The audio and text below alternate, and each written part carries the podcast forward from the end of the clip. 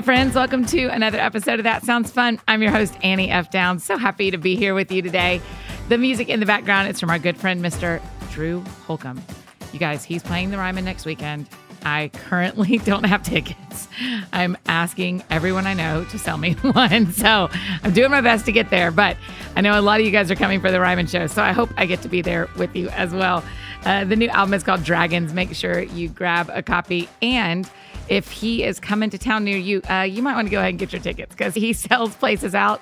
And that's what I'm dealing with currently. Today on the show is one of my very best friends. We got so tickled after we stopped recording because we kind of felt like we were talking about things that we already knew because we've already covered all this. But I think her life and her story is really interesting, and the work she's doing is one of a kind and, and pretty profound in the lives of women. Her name is Jen Jett Barrett, and she runs the Well Summit thewellsummit.com and Camp Well, which is one of my favorite things that I've never been to twice a year at my new favorite place, Lost Valley Ranch. And with another Camp Well coming up in October, I just really wanted her to talk about it and where it came from and kind of her heart and her life. And I think you guys are just going to love her so much if you don't already. I'm biased because she's one of my best people, but I think you're going to love her. So here's my conversation with Jen Jett Barrett.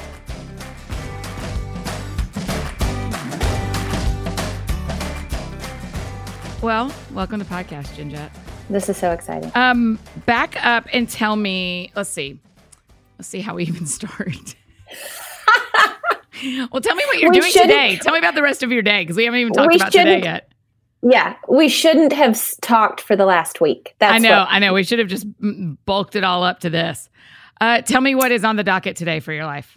yeah. So, what's on the docket today? After this, I head over to my friend's house to just be with her for the day. Um, she recently lost her husband, and the days are hard. So, that's where I spend my days and take my laptop and do work from there. So you're working from there with her almost every day.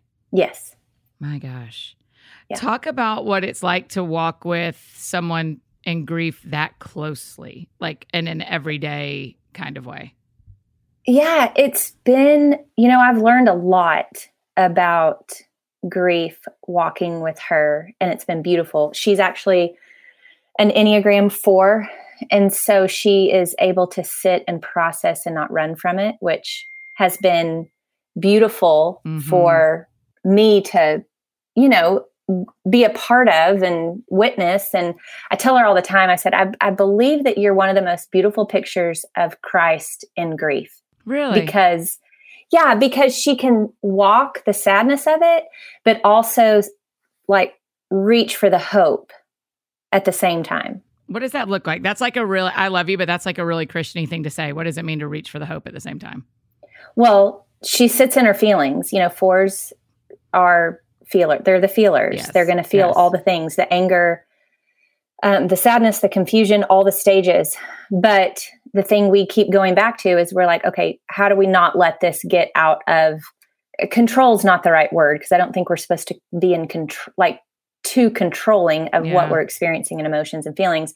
But we do just we keep going back to the word. Our bible's out on the dining room table every day and we just go back to scripture. And so it's it's staying rooted feeling the feelings but staying rooted in the truth. And i'm it's it's a going back to it all the time. I mean literally every day that's what we just try to keep going back there. So that's i think her biggest fear is that she would let her feelings um, she would sit too long in them Mm, and so we just sit in them for a while and process and then we just try to go back to truth and that's that's where i'm saying just kind of reaching for hope yeah. constantly yeah. Um, and she lost her husband really suddenly in like an accident. yes so there's no no preparation Yeah, there's no preparation and there's no understanding. no so you're you're doing all the things like trying to understand trying to comprehend processing stages of grief um asking the questions yeah Before her husband passed away, you had a plan for what you were going to do this fall. and now that has shifted. Yeah, it's it's interesting because I would say, and you and I've talked about this. I, I would say that about four years ago, um, the Lord really made it clear to me why I did not feel a calling to have kids, Mm. and the word He gave me was availability. yeah. And so, a lot of how I've shaped my life, and it's taken a lot of work, but I think a lot of how I've shaped and designed my life is to make sure that's a high value yeah. is availability. And so, yes, I have work to do. I have job, a job. I have things to do, but the ability to do it from our dining room table has been a huge blessing and privilege. And so, yeah, I'm just navigating um, what it looks like to keep going on in work and life and, and responsibilities, but stay available. Would you want to talk for a second about uh, not having kids? Yeah. So you just feel like I, I think that's really interesting because there are friends of ours who are listening who can't have kids, and uh-huh. friends who are listening who have chosen not to have kids. And then there are people who do have kids that kind of don't understand choosing not to. Right. Um, so what's what made you come to that? Did you were you unable at first and then you decided or did you always feel called to this or what what's that journey like? Yeah. It's even I need a new word for called in this uh-huh, arena. Like uh-huh. I it's I don't know what the word is. Um it's more of a just a peace and a deep understanding, I guess. But um, you know, part of my story is I got married at 23, 24. Um, and day one of that marriage was really hard. And that marriage lasted for 15 years. And it was really, really hard, um, all those 15 years. And early on, I, I remember as a kid thinking it was weird that I didn't want to grow up to be a mom. I think I looked oh, you around. like never felt that as a kid. You like didn't play no. like you were a mom or yeah, yeah. And I I could look around and that looked different because I I felt like a lot of my friends, a lot of girls, you know, and friends that would just say, I can't wait to be a mom, get married and be a mom. And that was never something I said. I assumed that would be what happened in my mm-hmm, life because it mm-hmm. happens. That's just what you do. And then um, walking through a really hard marriage, it really puts things into perspective. I think I had a praise the Lord had an early understanding that having a kid wasn't going to fix a hard marriage, mm-hmm. and knew what it would require to be a good mom and a good parent. And so, as I was facing the expectation that all women just get married and have kids, um, and then having a deep understanding that that wasn't going to fix my marriage, I really sat and processed and asked the Lord, like, what do you have for me? And so as that marriage just got hard and difficult and it ended um, at about 15 years in, the desire to have a child was never there. And I was confident in it. It felt like I could never explain it to people because, like you said, some people look at that, a lot of people look at that, I would say, and just look at it with confusion. Like, I don't know why, or aren't you afraid you're going to regret someday not having kids? Mm-hmm. Or um, do you think it's just not timing? And I never had an answer other than I just really believe this is what God has for me. Yeah. And as I got older, I wondered if it was protection in a marriage. Like, if God knowing this wasn't this marriage was going to end, what if that was God's protection? I don't know. What if yeah. what if I physically couldn't have kids and it was uh, something he didn't give me a desire for on top of that? I don't know the answer as to why. Yeah. I just know I had a confidence in this was not what God had for me. And I've seen in the last few years it be very clear to me why. And it's just he had a, a calling of availability on my life and a different journey. Man, that is so interesting. It just feels like um, that you and I have talked about this in real life too, but it just feels like that's a um, conversation the women in the church haven't been allowed to have of like, what if I don't want this?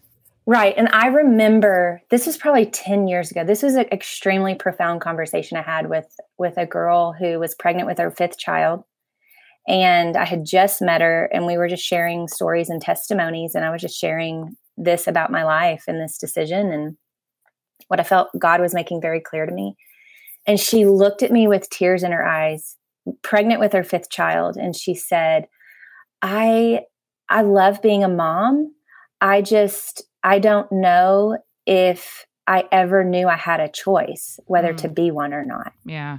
And just kind of weighing all the and every mom knows it's an extreme privilege and to be a mom i just think to your point i don't think there's space and freedom to even process and pray through is this is this what god has right and what would you say to the women who like are dying to be moms but it just hasn't happened yet? How should they talk about the availability thing that is a gift? Oh it is it's been an amazing gift if you see it as a gift. I think mm. that's what you have have to see it as is you have a gift to give for a season uh, and it's availability in ways that nobody else can. I know for like right now our community that's coming around my friend they are showing up in amazing ways with meals and things like that. But to be able to yesterday we went to the social security office and it took a good you know hour and a half two hours in the middle of a day. And to be able to do that and give that to her it, it is a gift. I do yeah. feel, feel like it's a gift and a privilege to be able to do that.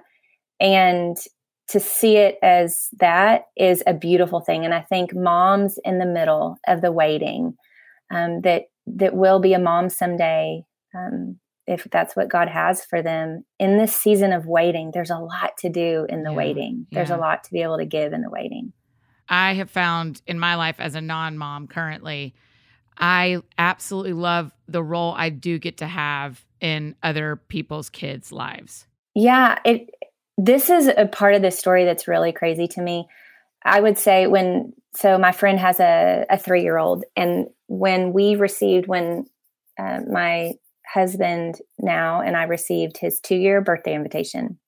So this was last year, and we got his two year birthday invitation in the mail. I remember looking at it. I remember exactly where I was, and I remember looking at the birthday invitation, and the Lord just was real clear. Like this is a family you're going to need to be there for. Mm. This is one Long of the reasons. Before the accident, a year before. Yes, yeah. this was a year ago, and it was, it was confusing to me because I thought, but this is this is a family that's got family and surrounded, and mm. and it's beautiful and amazing and what they have. So it's a little confusing to me, but I just I knew the Lord said this is a family that's going to need community around them and need you around them, and now I know why. And it was clear to me that this was one of the reasons the Lord didn't have kids for me. Mm. Was to be there for this family. And I didn't know it was going to be in this way. Yeah to me, Jen, like one of the things you are saying is how you felt the Lord say this and felt the Lord say that. One of the things, you know, that we love to ask people who are on the show and something I've seen in your life in the couple of years that we've been up close friends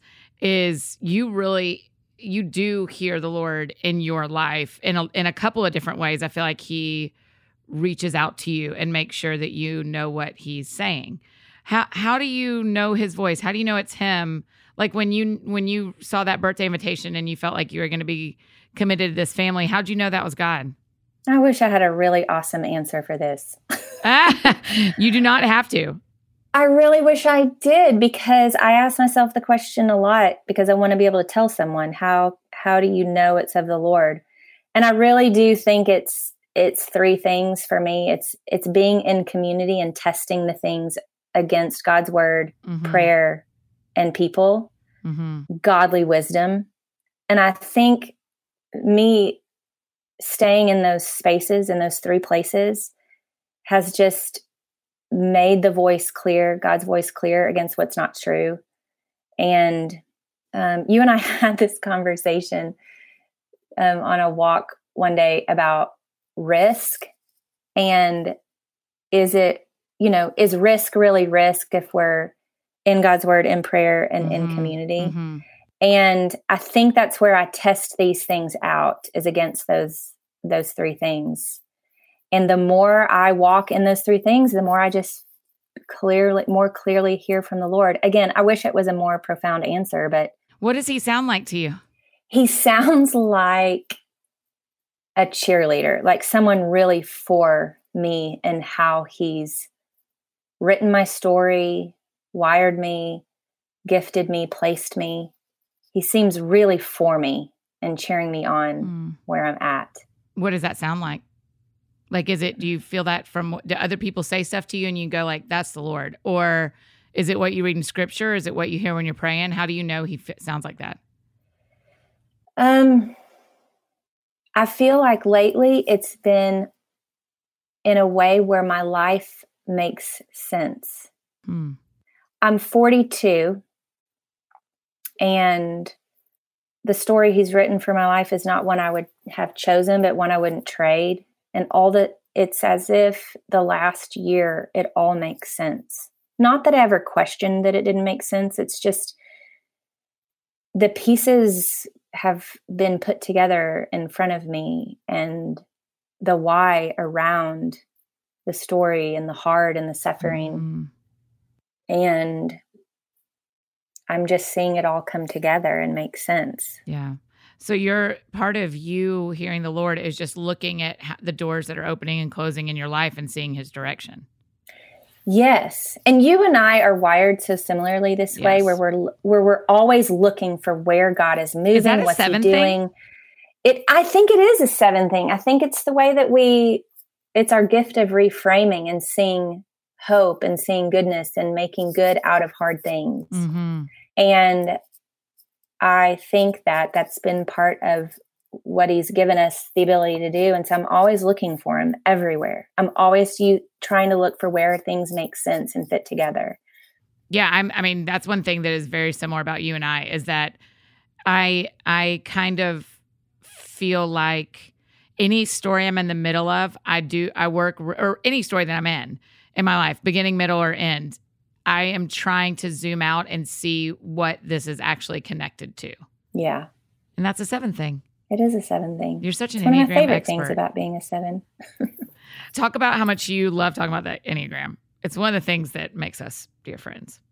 It is.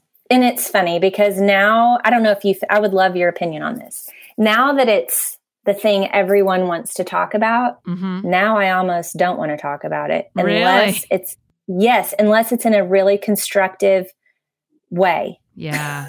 Yeah. and when I, now that people know this is one thing that I do and teach and speak on, anytime I'm in a room or at an event or a dinner or something, people want to talk about it. Mm-hmm. Do you hesitate to talk about it when it feels like a real high level, not deep conversation? Or are you willing to talk about it anytime, anywhere? Well, the problem is what people don't normally have deep conversations with me about it. They just want to talk about the fun parts of it and what their number is and how they figured it out. Right. Real quick, and I mean real quick, uh, can you tell me your favorite thing about each Enneagram number? oh, yeah. Because you're like properly so, trained. People should know you're like, you go and speak about the Enneagram, you're a coach, you like know things. I do, but I'm not. This is what I clarify with people.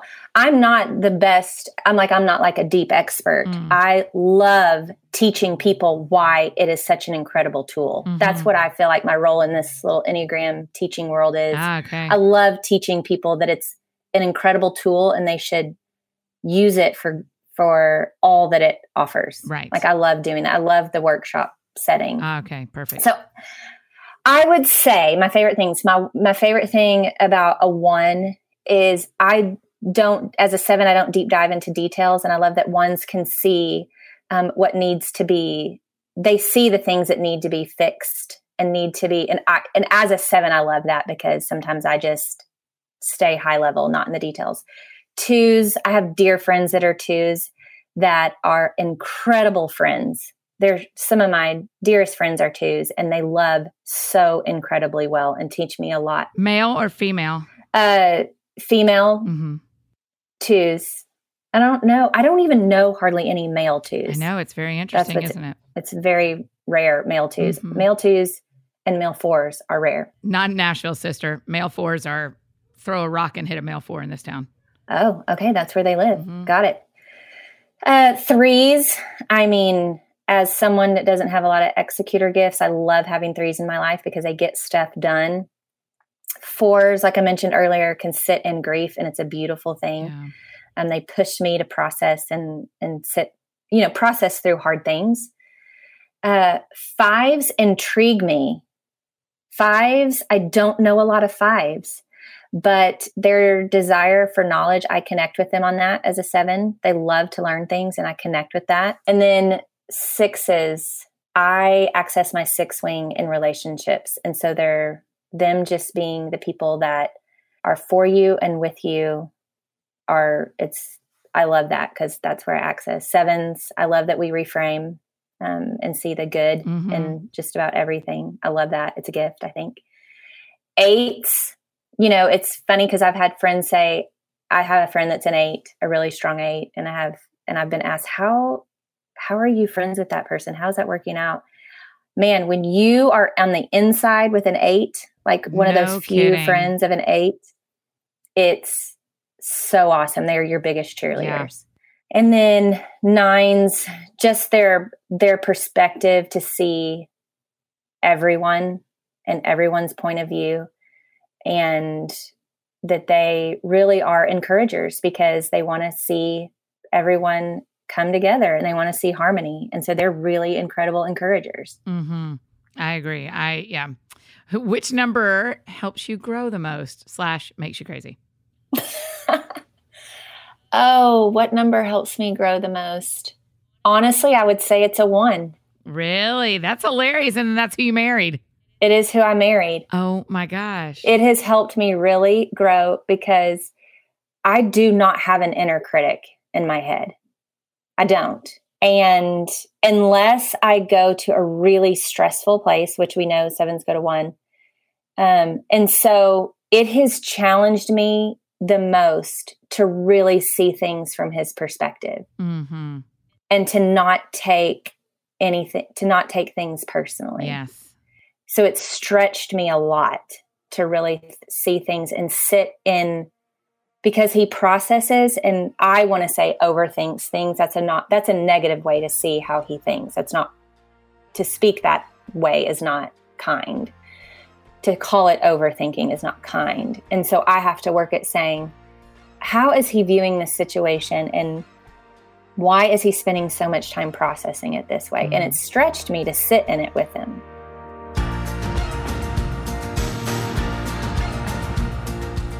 Okay, friends, interrupting the show with Jen for just a second to talk about my friends at Samaritan Ministries.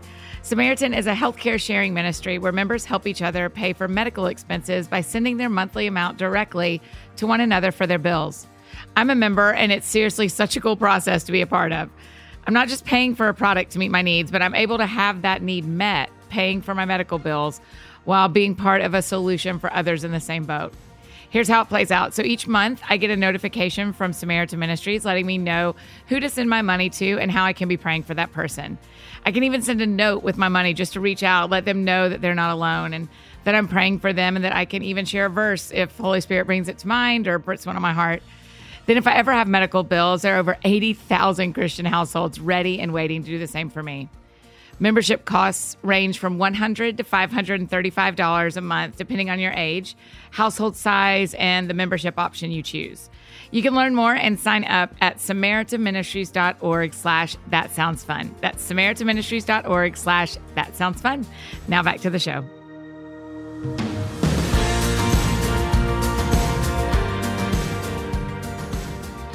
Will you tell us how you and Rhett met? I love this story. Yes. It's my favorite story.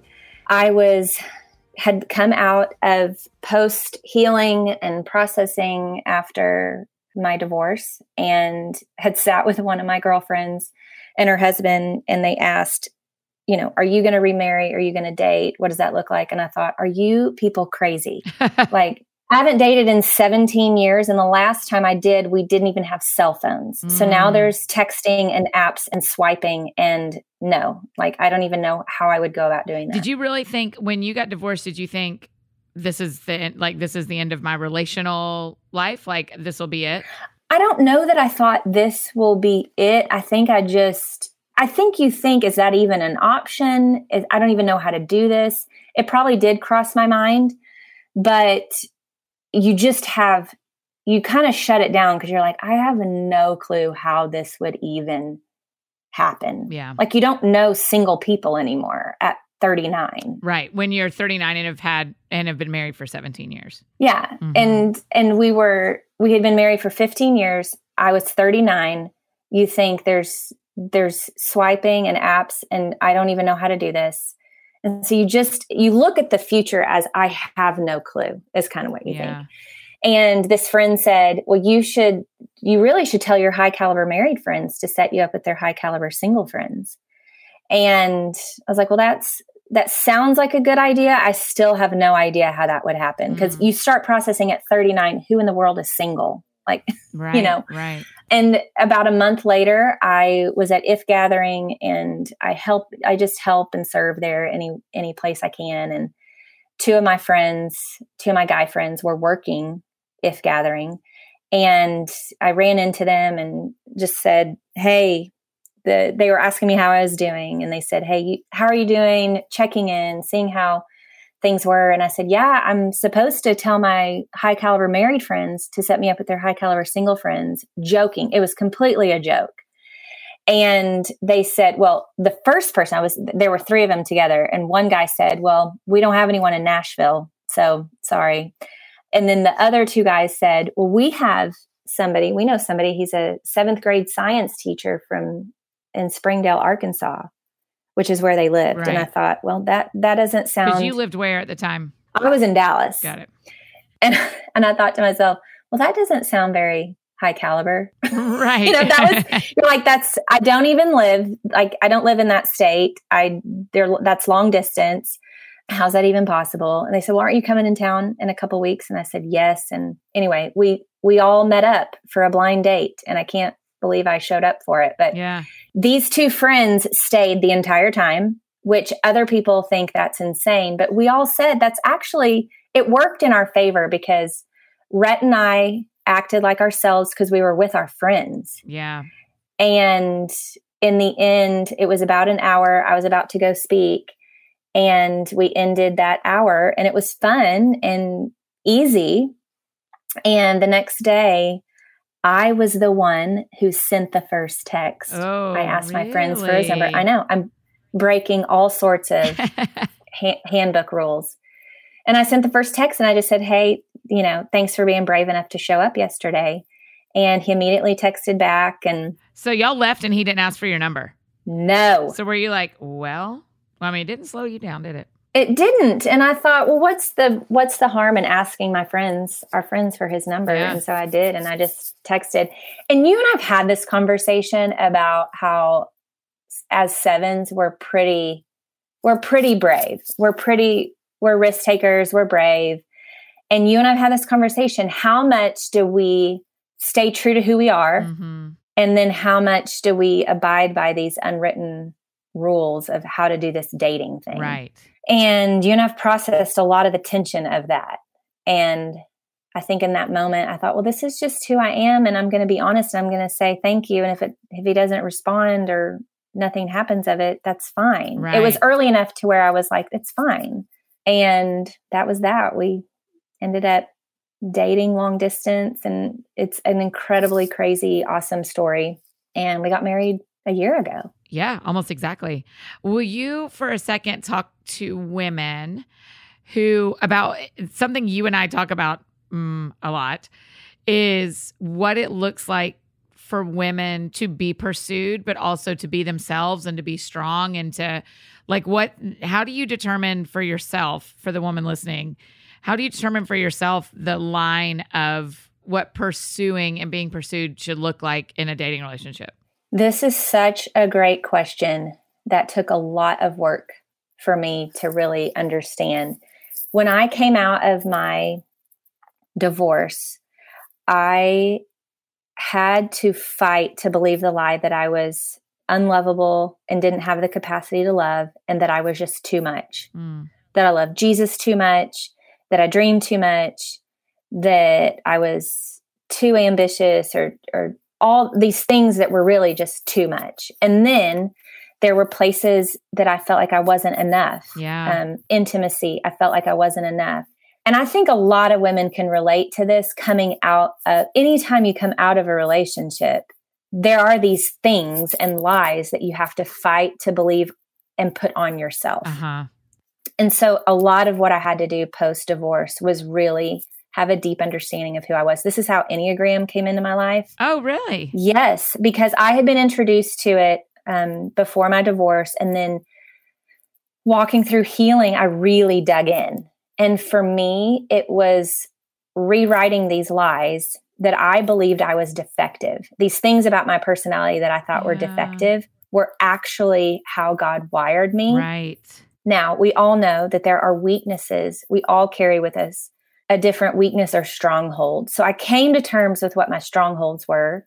And, but then the things I believed were defective about me were actually not. Um, they were how God wired me. hmm And I had to become really confident in, in who I was. So that was the first kind of part of healing. Cause I think if we, when we go into a relationship with someone, we've got to be really clear about who we are, how we're wired, what our personality is, and not compromise on that. Right. And so that was the first thing I did. But like I also think what you're what you're saying is there's a balance because we all have weaknesses. There's a balance in going all in like this is me, deal with it.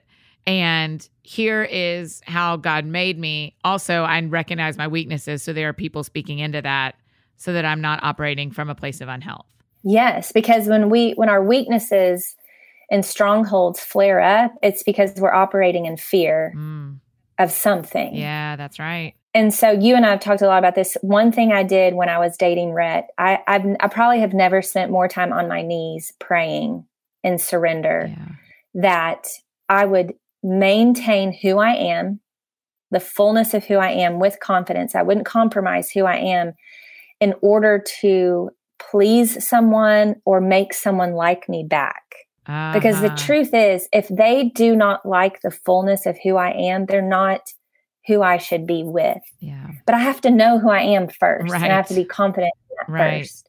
And then, like you said, the balance of that is I mean, I was on my knees so many times. I can see myself in my living room, knees on a pillow at my couch, Mhm. time and time again during that dating relationship because I wanted to surrender anything that was out of fear. Because you can and a lot of us, I mean, when we date someone after a broken relationship, there's fear we can be tempted to bring into it because the last one didn't work. Yeah. And so there's this fear of what if this one doesn't work? What if he doesn't like who I am? Um, and those fears can cause us to be somebody that we're not Yeah. or to con- try to control, control a relationship Yeah. in ways that God wants to and we shouldn't. Right. And so the only way I could find to stay in check was stay on my knees. How does that change your prayer life to pray on your knees? Oh my gosh, it was so much surrender. It was really a posture of surrender. That's what it was for me. It was just a posture of surrender and giving it back to the Lord every day. Mm. That if it's not if this is not what you have for me, take it. Take my desire to try to control this and shape this and make this work. So it was really a posture of surrender to me all the time. Mhm. And one thing I did in that season of healing before I met Rhett, the other component of that was I had a friend say, you should write down what you are praying for in a spouse. And I remember writing it in my prayer journal. It felt very high schoolish. You know, what, Yeah. we, what we did back in high school. It felt really weird as a 39 year old who had just walked through a divorce.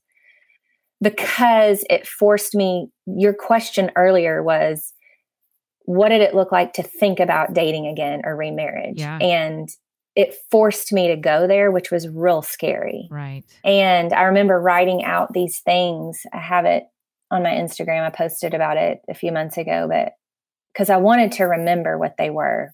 And they were things I never would have written at 20 Oh, really? It's a different list. completely different because when you when i i grew up as i grew up i knew came to know the lord at nine i grew up in a you know in the church and with christian friends and walking with the lord and had a very skewed view well let's be honest i didn't have a gospel view of grace Mm. and suffering and how that shapes us as followers.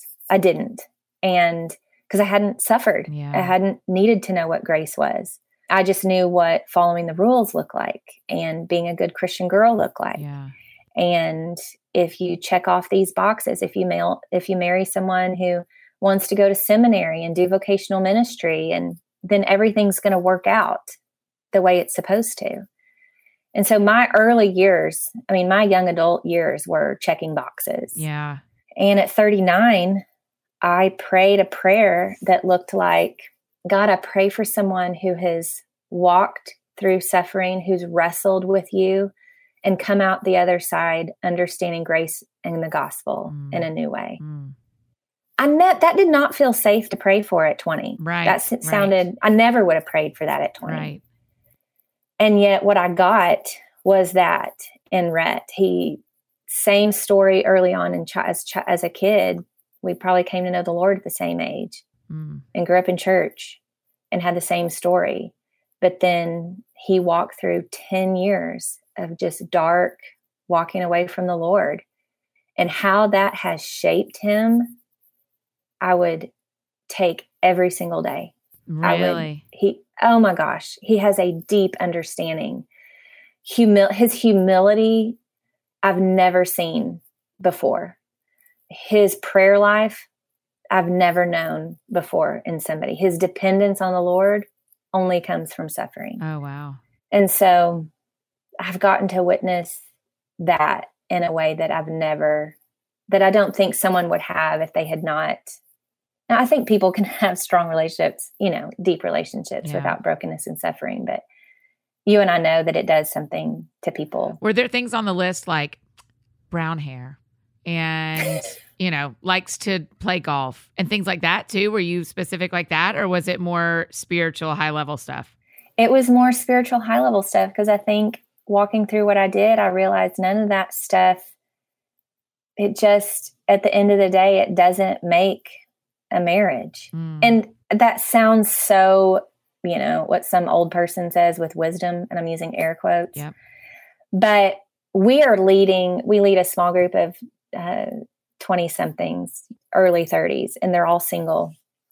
And when they come to us about their dating relationships and the things that they start talking about are those things like, well, I just, I'm just not that attracted to her, or I, I don't, you know, really like about how she is or how he is. And, you know, our hearts break because we're looking at, I never, Rhett would never have considered his list would never have included a 39 year old divorced woman who mm. lives in Dallas. Yeah. That would never have been on his list. I never would have chosen a, he was 37 at the time, never been married, lives in Springdale, Arkansas, you know, is a teacher. I'm trying to think of all the, th- we joke that we never on paper would have chosen each other. Yeah. And so I think, I mean, that's why my prayer like you were saying, is probably it was more high level and more spiritual things because you realize at this point in life, those are the things that, and I am so in love with my husband. I'm so yeah. attracted to my husband. And I love that he's a teacher because you know what? For a seven who works for themselves, we get summers off and yeah. two weeks at Thanksgiving yeah. and a week at Christmas. And we love to travel. And I could not have married a more perfect occupation as a teacher. Yeah.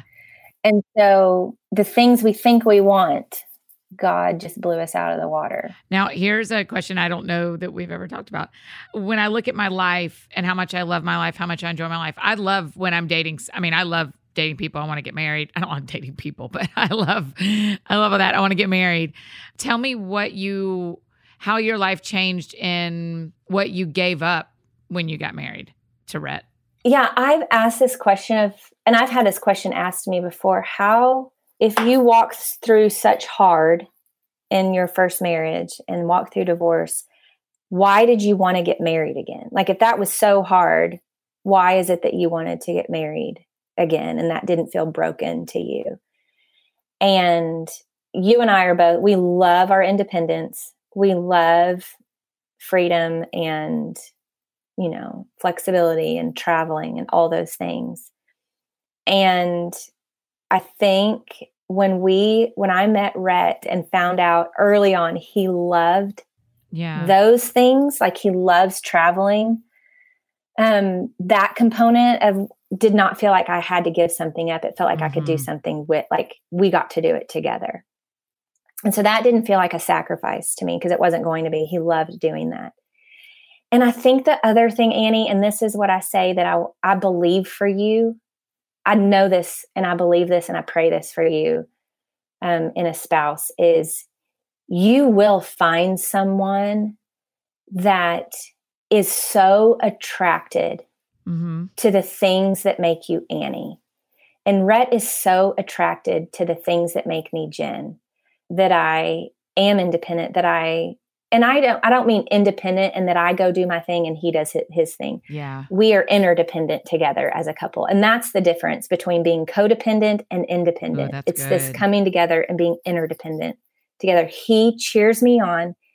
He is so for me going and flourishing and walking out in my gifts. And if that looks like I need to go travel to Dallas next week and speak for a few days, he is so for that. If that means I need to go see a friend this weekend who's really struggling, he is so for that Right. because he's attracted to those things about me. right. And it doesn't feel like I'm sacrificing when I got married.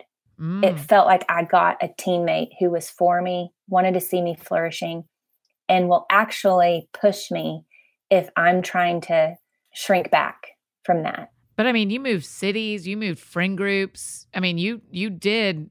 There was loss in this, right? There was loss.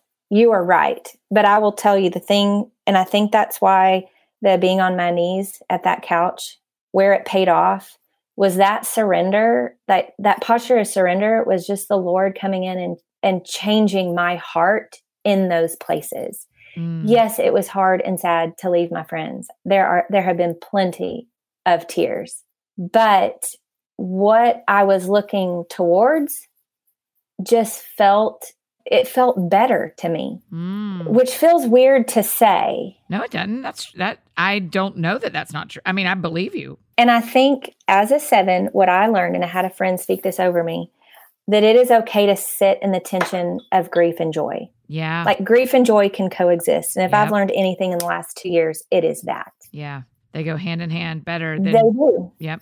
And grief, being sad about leaving my friends, can just be that sad about leaving my friends. And it doesn't have to steal from the joy of moving to Northwest Arkansas and marrying the most amazing man and really having built in community here. He has an incredible community here. And I can be really happy about that and really sad about leaving my friends Yeah. and being really happy about being here doesn't mean that I don't love my friends back home Yeah. and miss them terribly. yeah. I swore I would never leave Dallas. I loved that city. I swore I would never leave. I loved my life there. I loved my friends. I loved my community. I loved the ministry we were all doing together. And if I had loved it so much and had not been willing to surrender to whatever God had for me, I never would have texted Rhett Barrett. Ah, okay. Because you'd have gone like, sorry, you're not in Dallas. Dallas. Yeah. Like I never would have just leaned into what I could tell God was kind of doing. I never would have just given it a chance if I had decided that my life was always going to be in Dallas. Yeah. And I Oh, really think that that just posture of surrender, which I talk about it like it's easy, it's not easy. it's not. It's a conscious decision, um, which is, I think, why I do it on my knees Yeah. because that's just an an intentional hard place to physically get. But I really do believe that that was what gave God space in my life to really change my heart. Honestly, when I moved, it was sad, but it wasn't hard. Yeah. Like you just knew. Yeah. I did. I had a lot of peace about moving to Arkansas. Everyone, I even thought this should be the hardest thing to move to Arkansas and leave all my friends. It should have been Mhm, so hard. mhm. And it really wasn't because I didn't fight it. I just let God come in and give me really good peace and comfort about leaving. Yeah. And now you're happily in Arkansas. I am, and I love it. That's and right. it's, You're wearing that red and white. I mean, you're cheering for him like you mean it. I am. What a lot of people don't know is actually, I was actually born here. So it feels like I'm cheating a little bit. Oh, so you just came home. it wasn't it wasn't that foreign Yeah. to move here but Yeah. moving from dallas up here should have been a lot harder and it wasn't and i think that's where i just i want when i look at my incredible single friends i just want them to take a few more risks and be open to god's better story Mm, we think we know what it is And so I think we control things. I think that was that day that I texted him and uh, I liked who he was and I liked his friends. Yeah. He came with a lot of credibility. Yeah. His if he was a restaurant, his Yelp score was high. yeah. He had a his lot, Yelp score was had a lot of good Definitely. votes. Yeah. a lot of good reviews. And it was worth just saying, hey, thanks for showing up Yeah. and seeing where it would go instead of closing the door on it because it it didn't fit what I thought was best. Okay, Jen, tell me what you have learned about yourself in this marriage that you didn't already know. I would say it is that I actually am a good wife. Oh, Which- wow. I didn't realize I didn't believe about myself for 15 years. I just really believed that I wasn't lovable, that I Wow. wasn't good at loving, that even intimacy wise, I was broken. I really believed that about myself, that intimacy wise, I was broken, that something was wrong with me. Oh, wow. And I think that's been, I mean, the God, that God's just restored all that to me in this Mhm. marriage. And it's been really kind. That's awesome. Um, I've watched that too. I've loved it. Uh, it has been really amazing. Also, we went on vacation together this summer, you and me and your husband. We did. we went out to Lost Valley Ranch. It was so fun. I love that place so much. I'm dying to have the people who run it, Brooke and Tony Warnock, on the show. I just want them to come and talk about Lost Valley. It's going to happen. Oh my gosh, they would be hilarious on together. I know. I we're gonna have to do it. Maybe next time they're here in Nashville. But yes, I'm we're gonna or maybe I just need to go back out to the ranch, probably. Yes. Just to do an interview. Um, you're getting ready to go back to the ranch for Camp Well. Yes, I'm so excited. Will you tell us a little bit about Camp Well is one of my very favorite things I've never been to.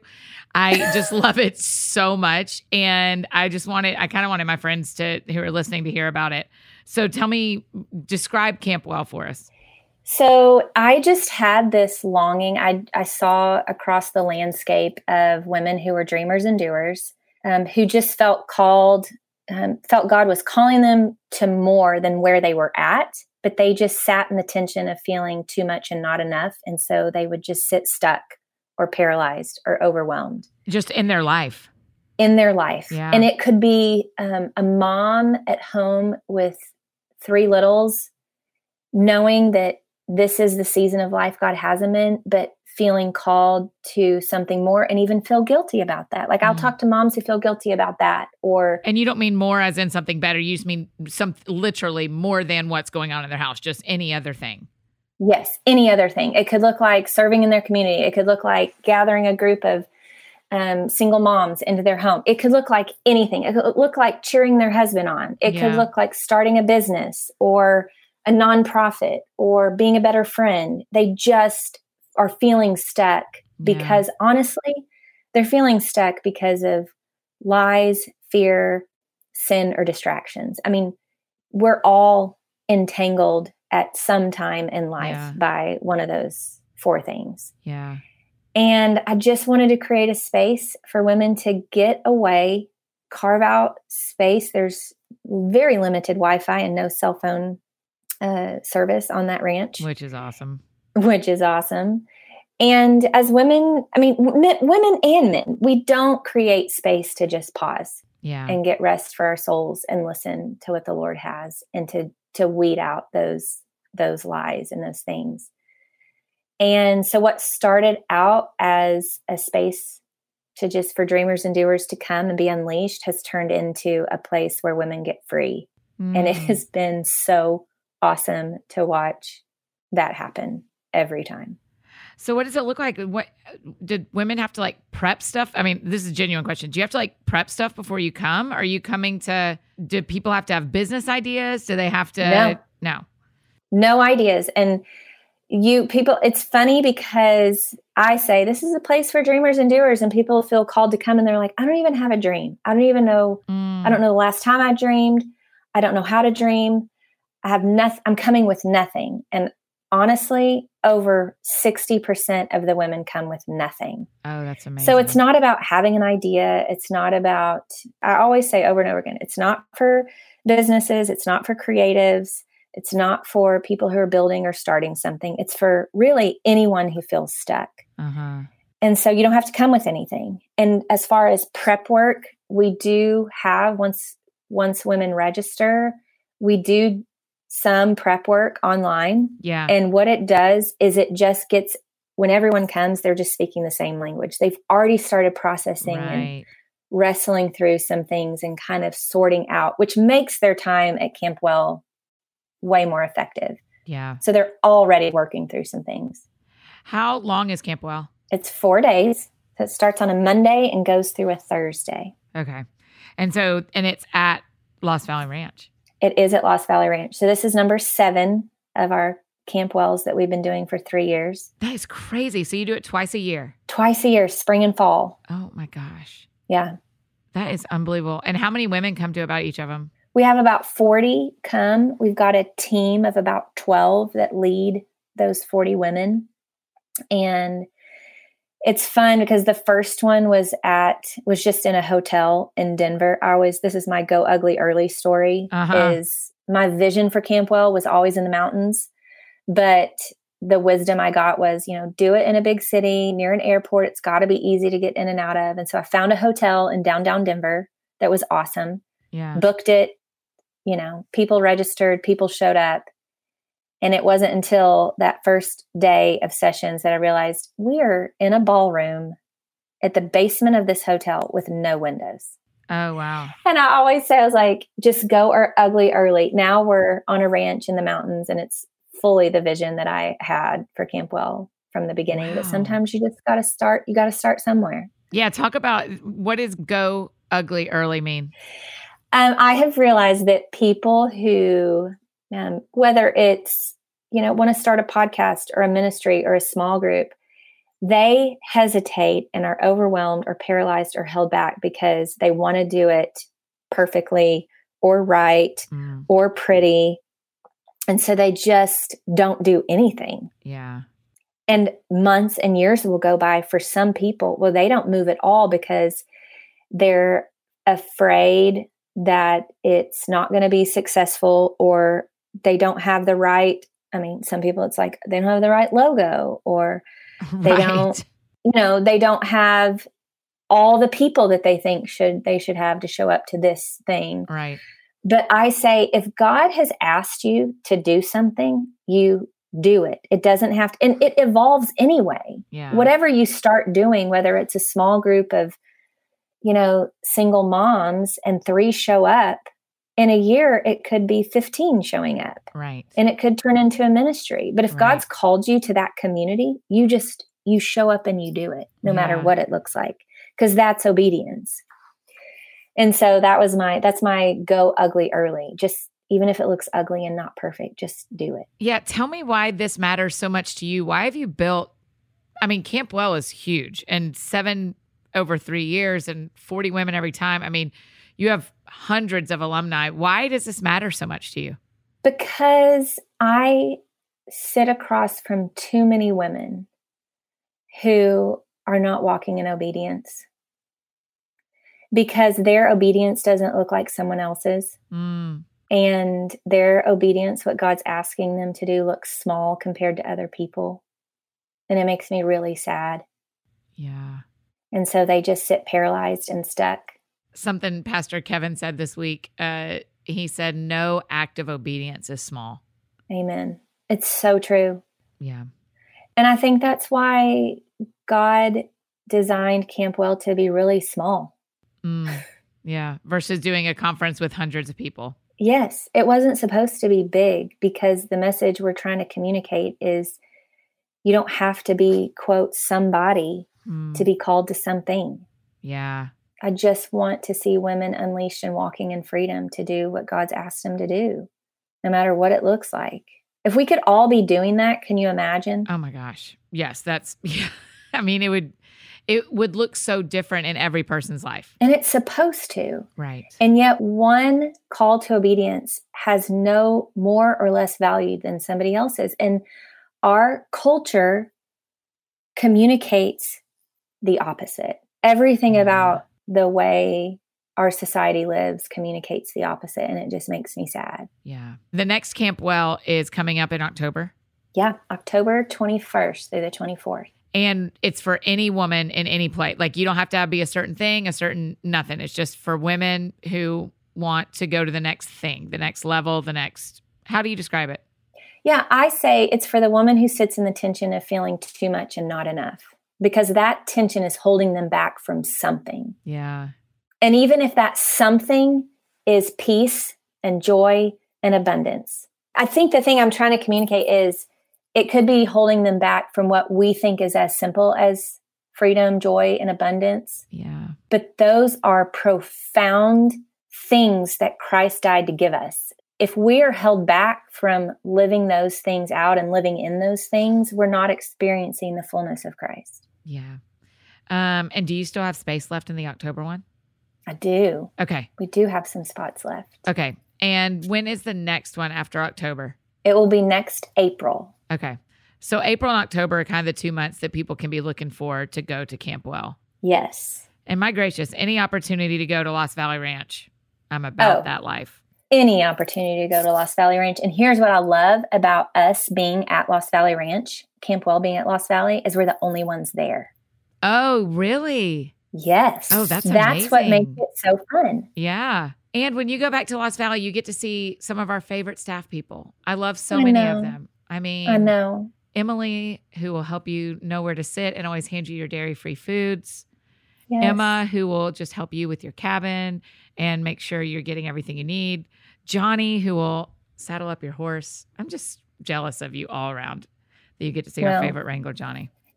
I know. You really should come back because it really has turned into, and you experienced that when you we were all together this summer, but it becomes family. Yeah. And so it is, that's why I keep going back to Lost Valley. It's because one, it feels like family every time I go back. Yeah. And that kind of community and that kind of hospitality is unmatched anywhere I've ever been. How do they do that? I mean, I, I honestly, it's, this is when you have Brooke and Tony on, it's, it's their vision and how they lead Mm. their team. It's incredible because it just becomes their culture. They don't know how to do anything other than how they serve and love and um, make everyone feel like family. Yeah. It's just amazing. So the family aspect of camp of Lost Valley is why we keep going back there. Yeah. And then the other aspect of it is just the story of that place. For me personally, the reason the first time I went to Lost Valley was when Brooke invited me to come out there. Um, she had come to the first Camp Well in the basement of that hotel in Denver. Yeah. She was a she was a camper, and she said, and she knew what I was walking through in that season, and she said, "You've got it. Because that's when you were getting divorced. yeah, Yeah. and because five weeks before that first Camp Well is when he had asked for a divorce for the third time. And I stood up in front of these 40 women at that Camp Well and I thought, I remember I was fighting to believe the lie that I was disqualified to even stand there and do Mm. what God had asked me to do. Yeah. And I just leaned in and, and, and went, assuming it would be the one and only Camp Well.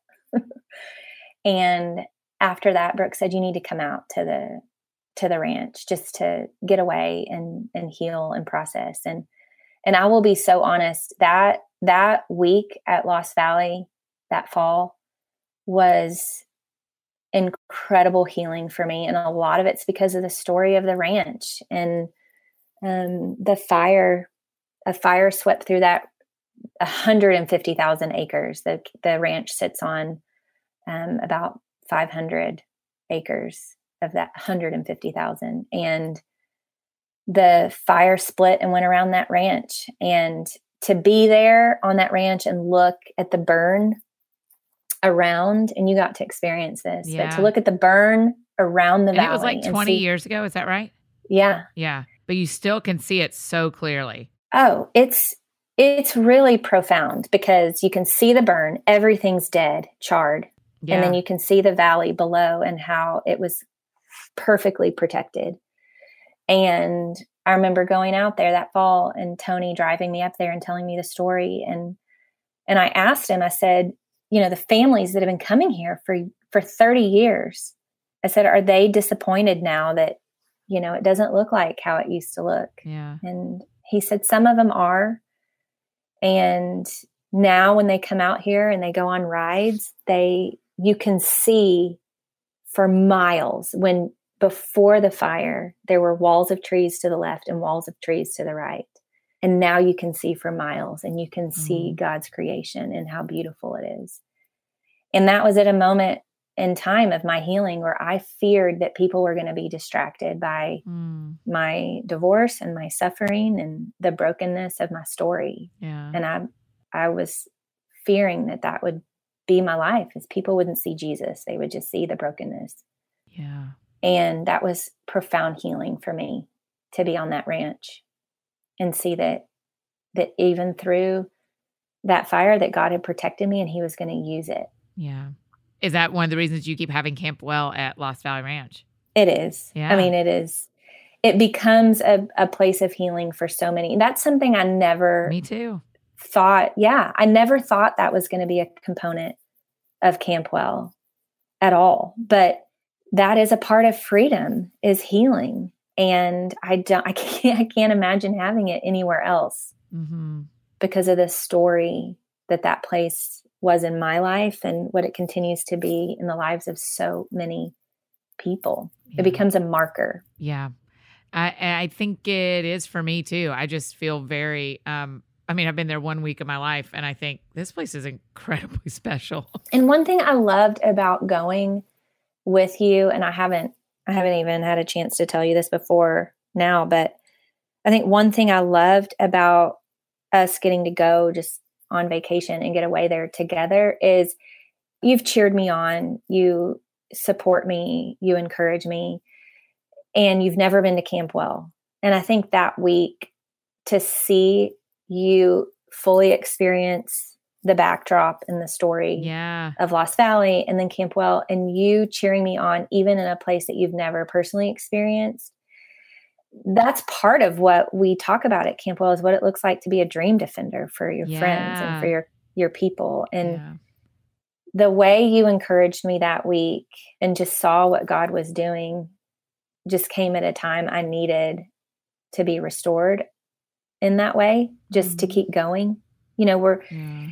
we think our calls to obedience, the other side of saying, Yes, I will go, is easy. and like if we're obedient, God's gonna follow through and come through and this is gonna be good and fun and and yet the road can be long and discouraging and Yeah. we can grow weary. And I think that was a week of God just through you and through some Mhm. other people just encouraging me to keep going. Well. Good. I'm glad because you need to keep going. I love Camp Well. I love what y'all do. For, I mean, I've the even though I haven't been to Camp Well, what I have been is on the other side of people who are alumni from Camp Well and seeing how their lives change. And so I'm like, oh yeah, yeah, I'm for women going to anything where a year after that I can still see a difference in their lives Yeah. and I can Yeah. still see how that is impacting who they are. And so, yeah, so I'm a huge, huge fan of you and what you do. So I'm super grateful. How can people learn more? Is it campwell.com? It's campwellsummit.com. Okay, campwellsummit.com. We'll link to all that as well. But I just kind of believe that there just may be some of our friends listening who they're going to have the days and the time in October and it's it's right for them to go. And of course, we're going to give a code to your Are we? listeners. I didn't know that. For real, I didn't know that. Surprise! What's the code? The code is that sounds fun. so if they put in that sounds fun, what do they get? What kind of discount? They're going to get a hundred dollars off their registration. Come on, Jen Jett. Okay. So if they use the code Doesn't that, sound sounds fun? Yes. I did not know you were doing that. That's so nice. Thank you. So the, if they go to Campwell Summit and they sign up for Campwell in 2019 and use the code that sounds fun, they get $100 off their registration. Yes. Would that count for April as well, or is that just for this year? If you remind me, it counts for April. Okay, will I'll, oh, I'll remind you because my people, I want them to come, and we yes, love a good. It will count for April. Okay, I'll remind you. Okay, good. But so if you can go in October, you should go, and you can get Yes. it a hundred dollars off because you are friends with Jen and I. Yes. Oh, that's really sweet. Thanks, Jen. Um, Jen, thank you so much for making time this morning to be on the show. I loved it. It was really fun. It's so funny to have like a professional. I mean, this is our real life friendship, but it is funny to be, to think like, oh, this is being recorded, so we can't. We got to be careful. Seriously, because we Vox every day, and so this feels like I'm like. I think so, I'm like, should we have just recorded this on Voxer? Because then it would have been really. Oh my gosh! Can you imagine if we just put our Voxer conversations out into the world? Oh Good gosh. old Voxer. Um, hey, Jen, the last question I've got to ask you before we go, because the show is called That Sounds Fun. Tell me what you do for fun. Oh, what I do for fun. I love uh, coming home at the end of a long, hard day making cocktails with my husband Uh-huh. and sitting at a charcuterie board. Oh, yes. That sounds so simple, but really it's fun for me just Ha- to sit around. Tell me what your go to charcuterie board pieces are. What do you got to have? Well, it has to have Trader Joe's fig jam. Okay. That's necessary. Yes. And then there's another combo that I've got to tell your listeners that is Yeah, we're my ready. favorite. So, uh, manchego cheese, Yes. which I Which love. is sheep, and I love it, so I can eat it. yes, Not exactly. From a cow. And then if you take sliced avocado and you put lime juice and garlic salt on top. Okay, settle down. Sliced avocado. So, what's the base? So the base is a cracker. I hadn't Okay, gotten there you. yet. So yeah, Sorry. a cracker. So on the charcuterie board, I slice out some avocado, put some lime juice and garlic salt on top. So it's Okay. already on the charcuterie board. And Got then sliced manchego. And if you build on top of the cracker with those two things, OMG. Cracker, manchego, avocado. Yes. I do not know this at all, Jen. I'm going to have to try this. I have all those things in my house, right? It is Oh, I don't have a cracker, but I can find a cracker. Yes. Manchego, avocado, lime juice, garlic salt. Yes. It Okay. is so good. Okay, so that's on your charcuterie board. What kind of meats? Good old salami. Yeah. Just okay. give me some slices of salami and I'm happy. Okay. Classic. Great. Yeah. Do you keep charcuterie board things at your house all the time? Yes. Okay. That's like a must have in your home. Yes. Okay. Because I love being able to just throw one together at any moment. I mean, it's got some green olives on it, some pickles, um, crackers, some mustard, salami, the little manchego avocado situation, fig Mhm. jam, really important Right. Yeah. From Trader Joe's, even. from Trader Joe's, All right. which we don't have one here. Sacrifice I had to make. Whoa. So, yeah. So my my closet, my pantry has about five jars of it. Oh, next Right time now. you're in Nashville slash this weekend, are you gonna? Do we need to purchase you some more? Possibly, Okay. but I'm only traveling with a carry-on, so Oh, that's problematic. But that's the other thing that sounds fun is getting to come, yeah. You want to to come to Nashville for the weekend? yeah, to come to Nashville for the weekend. this will be out way after the surprise. The reason I know, here, so, I can safely it's say totally it. And fine. like spa, massage, facial, hotel. I love staying in hotels. Yeah, We're gonna stay in a hotel. It's going to be really fun. We have some other friends coming to celebrate her birthday. It's going to be Yeah. awesome. Um, all right. Well, I love you. Thanks for being on the show, and thanks for the code. You're the coolest. That's the best. of course, it's so fun. I love it.